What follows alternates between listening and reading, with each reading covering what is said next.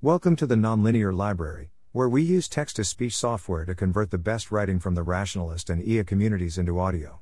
This is Inadequate Equilibria, Part 6 Blind Empiricism, published by Eliezer Yudkowsky.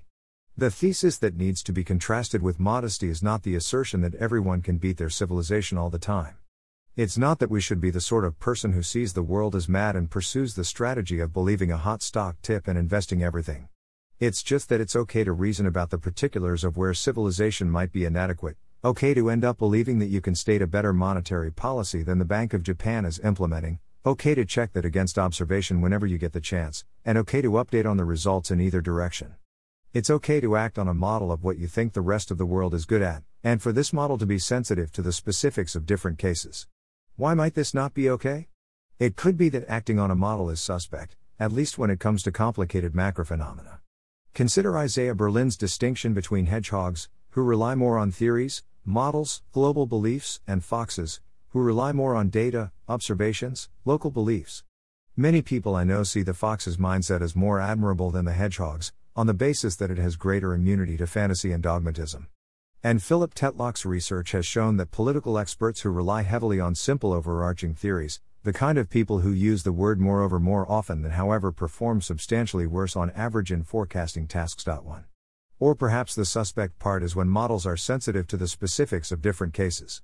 In a 2002 study, Buehler, Griffin, and Ross asked a group of experimental subjects to provide lots of details about their Christmas shopping plans where, when, and how. On average, this experimental group expected to finish shopping more than a week before Christmas. Another group was simply asked when they expected to finish their Christmas shopping, with an average response of four days. Both groups finished an average of three days before Christmas. Similarly, students who expected to finish their assignments 10 days before deadline actually finished one day before deadline, and when asked when they had previously completed similar tasks, replied, one day before deadline. This suggests that taking the outside view is an effective response to the planning fallacy rather than trying to predict how many hiccups and delays your plans will run into by reflecting in detail on each plan's particulars. The inside view, you can do better by just guessing that your future plans will work out roughly as well as your past plans.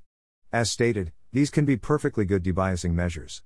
I worry, however, that many people end up misusing and overapplying the outside view concept very soon after they learn about it, and that a lot of people tie too much of their mental conception of what good reasoning looks like to the stereotype of the humble empiricist fox. I recently noticed this as a common thread running through three conversations I had. I am not able to recount these conversations in a way that does justice to the people I spoke to, so please treat my recounting as an unfair and biased illustration of relevant ideas, rather than as a neutral recitation of the facts.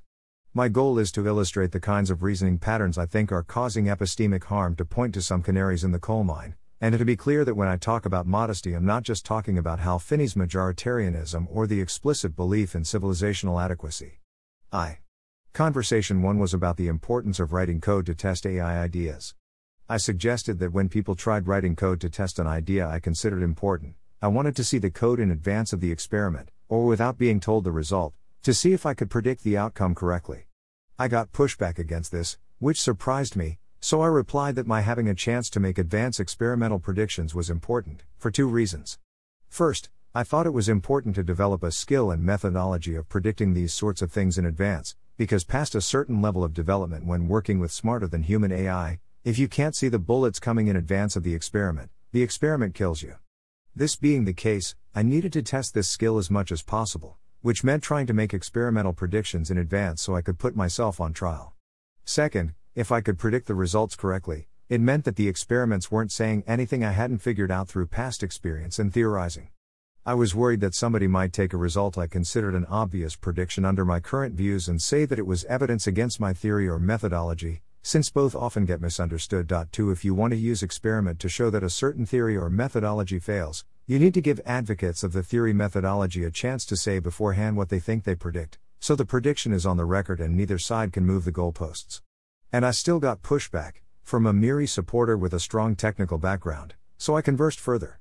I now suspect that, at least this is what I think was going on. Their mental contrast between empiricism and theoreticism was so strong that they thought it was unsafe to have a theory at all. That having a theory made you a bad hedgehog with one big idea instead of a good fox who has lots of little observations.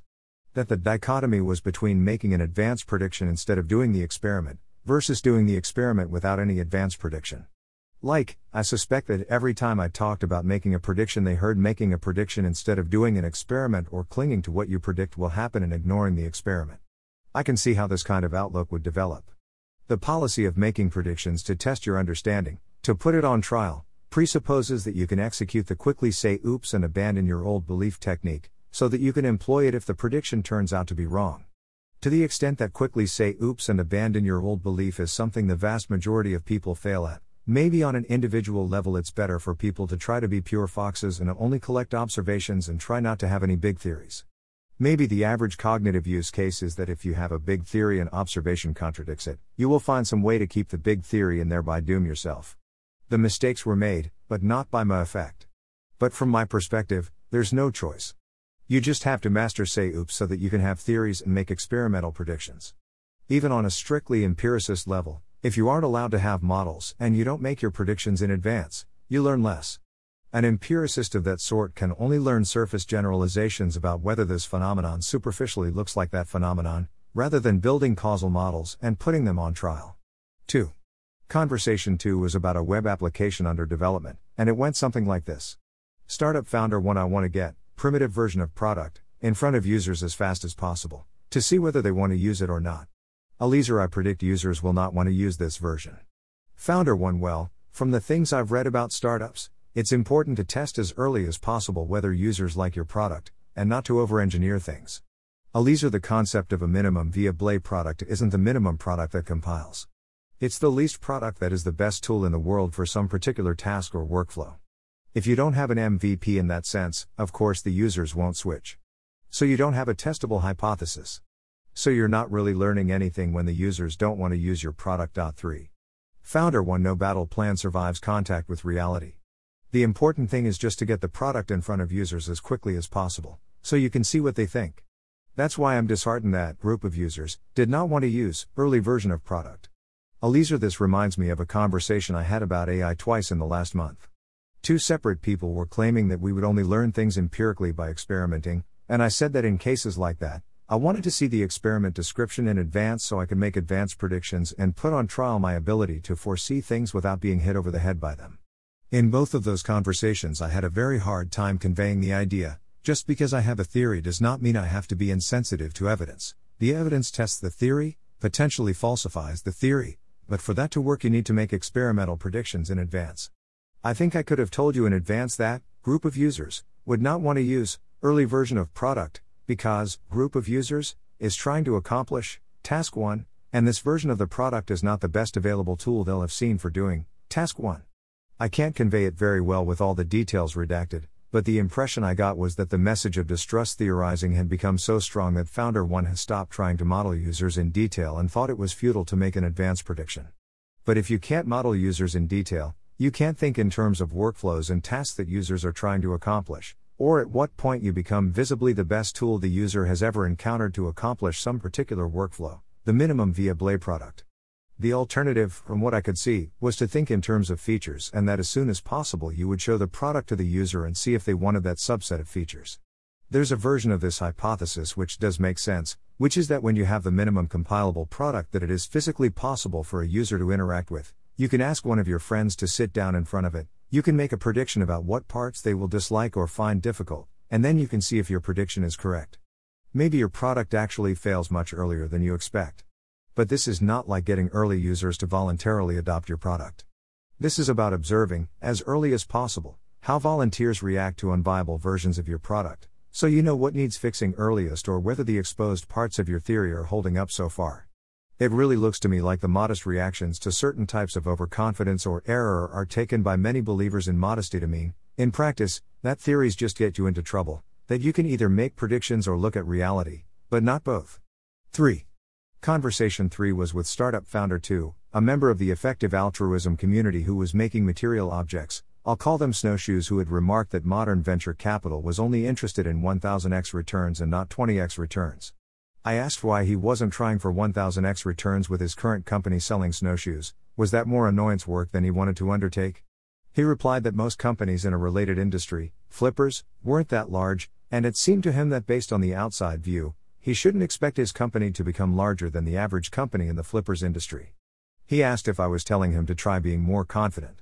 I responded that, no, the thing I wanted him to think was orthogonal to modesty versus confidence.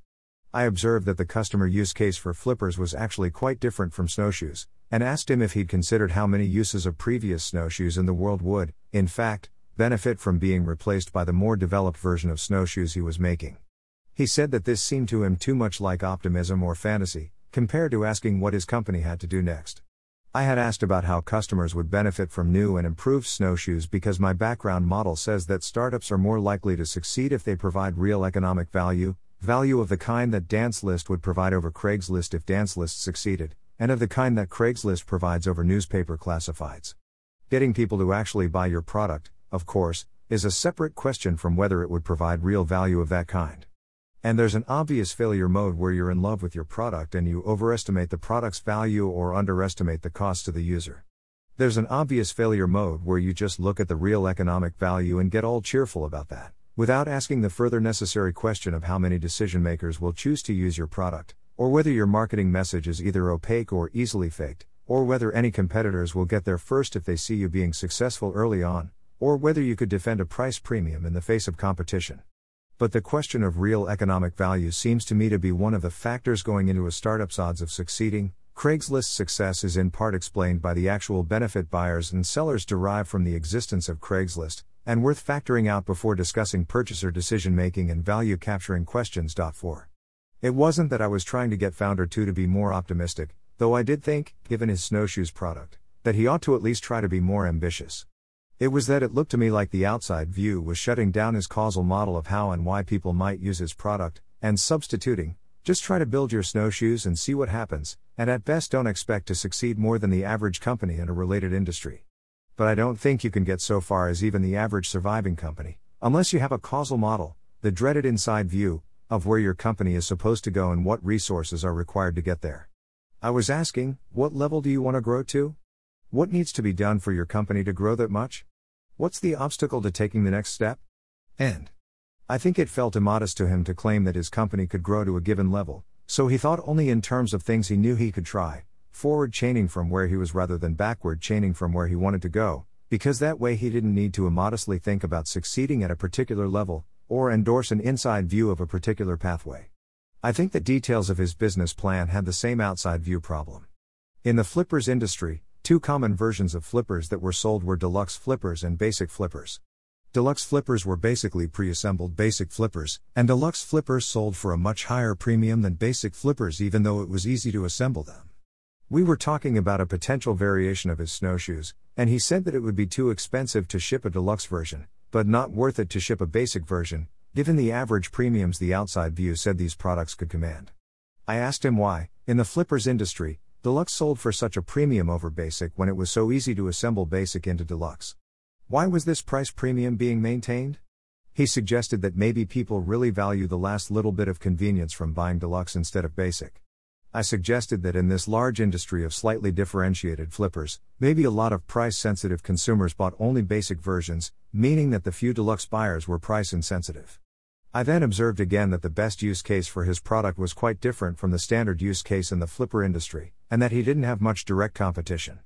I suggested that, for his customers that weren't otherwise customers in the flippers industry, it wouldn't make much of a difference to his pricing power whether he sold deluxe or the much easier to ship basic version. And I remarked that it seemed to me unwise in general to look at a mysterious pricing premium, and assume that you could get that premium. You couldn't just look at average deluxe prices and assume you could get them. Generally speaking, this indicates some sort of rent or market barrier, and where there is a stream of rent, there will be walls built to exclude other people from drinking from the stream. Maybe the high deluxe prices meant that deluxe consumers were hard to market to, or very unlikely to switch providers. You couldn't just take the outside view of what deluxe products tended to sell like. He replied that he didn't think it was wise to say that you had to fully understand every part of the market before you could do anything, especially because, if you had to understand why deluxe products sold at a premium, it would be so easy to judge a nation. Again, I understand where he was coming from, in terms of the average cognitive use case. When I try to explain a phenomenon, I'm also implicitly relying on my ability to use a technique like don't even start to rationalize, which is a skill that I started practicing at age 15 and that took me a decade to hone to a reliable and productive form.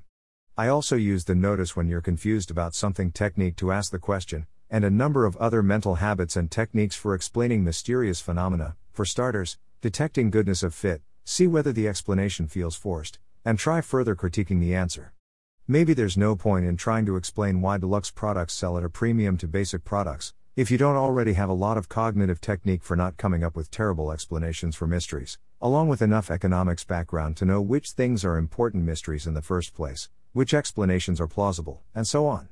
But at the same time, it seems to me that there is a learnable skill here, one that entrepreneurs and venture capitalists at least have to learn if they want to succeed on purpose instead of by luck. One needs to be able to identify mysterious pricing and sales phenomena, read enough economics to speak the right simplicity language for one's hypotheses, and then not come up with terrible rationalizations. One needs to learn the key answers for how the challenged industry works, which means that one needs to have explicit hypotheses that one can test as early as possible. Otherwise, you're not quite doomed per se, but from the perspective of somebody like me, there will be 10 of you with bad ideas for every one of you that happens to have a good idea. And the people that do have good ideas will not really understand what human problems they are addressing, what their potential users' relevant motivations are, or what are their critical obstacles to success. Given that analysis of ideas takes place on the level it does, I can understand why people would say that it's futile to try to analyze ideas, or that teams rather than ideas are important. I'm not saying that either entrepreneurs or venture capitalists could, by an effort of will, suddenly become great at analyzing ideas. But it seems to me that the outside view concept, along with the fox equals good hedgehog equals bad, observation equals good theory equals bad messages, including the related misunderstanding of MVP as just build something and show it to users are preventing people from even starting to develop those skills. At least, my observation is that some people go too far in their skepticism of model building 5. Maybe there's a valley of bad rationality here, and the injunction to not try to have theories or causal models or preconceived predictions is protective against entering it. But first, if it came down to only those alternatives, I'd frankly rather see 20 aspiring rationalists fail painfully until one of them develops the required skills, rather than have nobody with those skills. And second, god damn it, there has to be a better way. 4. In situations that are drawn from a barrel of causally similar situations, where human optimism runs rampant and unforeseen troubles are common, the outside view beats the inside view. But in novel situations where causal mechanisms differ, the outside view fails, there may not be relevantly similar cases, or it may be ambiguous which similar looking cases are the right ones to look at. Where two sides disagree, this can lead to reference class tennis, both parties get stuck insisting that their own outside view is the correct one based on diverging intuitions about what similarities are relevant. If it isn't clear what the set of similar historical cases is, or what conclusions we should draw from those cases, then we're forced to use an inside view, thinking about the causal process to distinguish relevant similarities from irrelevant ones. You shouldn't avoid outside view style reasoning in cases where it looks likely to work, like when planning your Christmas shopping. But in many contexts, the outside view simply can't compete with a good theory. Intellectual progress on the whole has usually been the process of moving from surface level resemblances to more technical understandings of particulars. Extreme examples of this are common in science and engineering the deep causal models of the world that allowed humans to plot the trajectory of the first moon rocket before launch, for example, or that allow us to verify that a computer chip will work before it's ever manufactured. Where items in a reference class differ causally in more ways than two Christmas shopping trips you've planned or two university essays you've written, or where there's temptation to cherry pick the reference class of things you consider similar to the phenomenon in question, or where the particular biases underlying the planning fallacy just aren't a factor, you're often better off doing the hard cognitive labor of building, testing, and acting on models of how phenomena actually work, even if those models are very rough and very uncertain, or admit of many exceptions and nuances. And, of course, during and after the construction of the model, you have to look at the data. You still need Fox style attention to detail, and you certainly need empiricism. The idea isn't, be a hedgehog, not a fox. The idea is rather developing accurate beliefs requires both observation of the data and the development of models and theories that can be tested by the data. In most cases, there's no real alternative to sticking your neck out, even knowing that reality might surprise you and chop off your head. Thanks for listening. To help us out with the Nonlinear Library or to learn more, please visit nonlinear.org.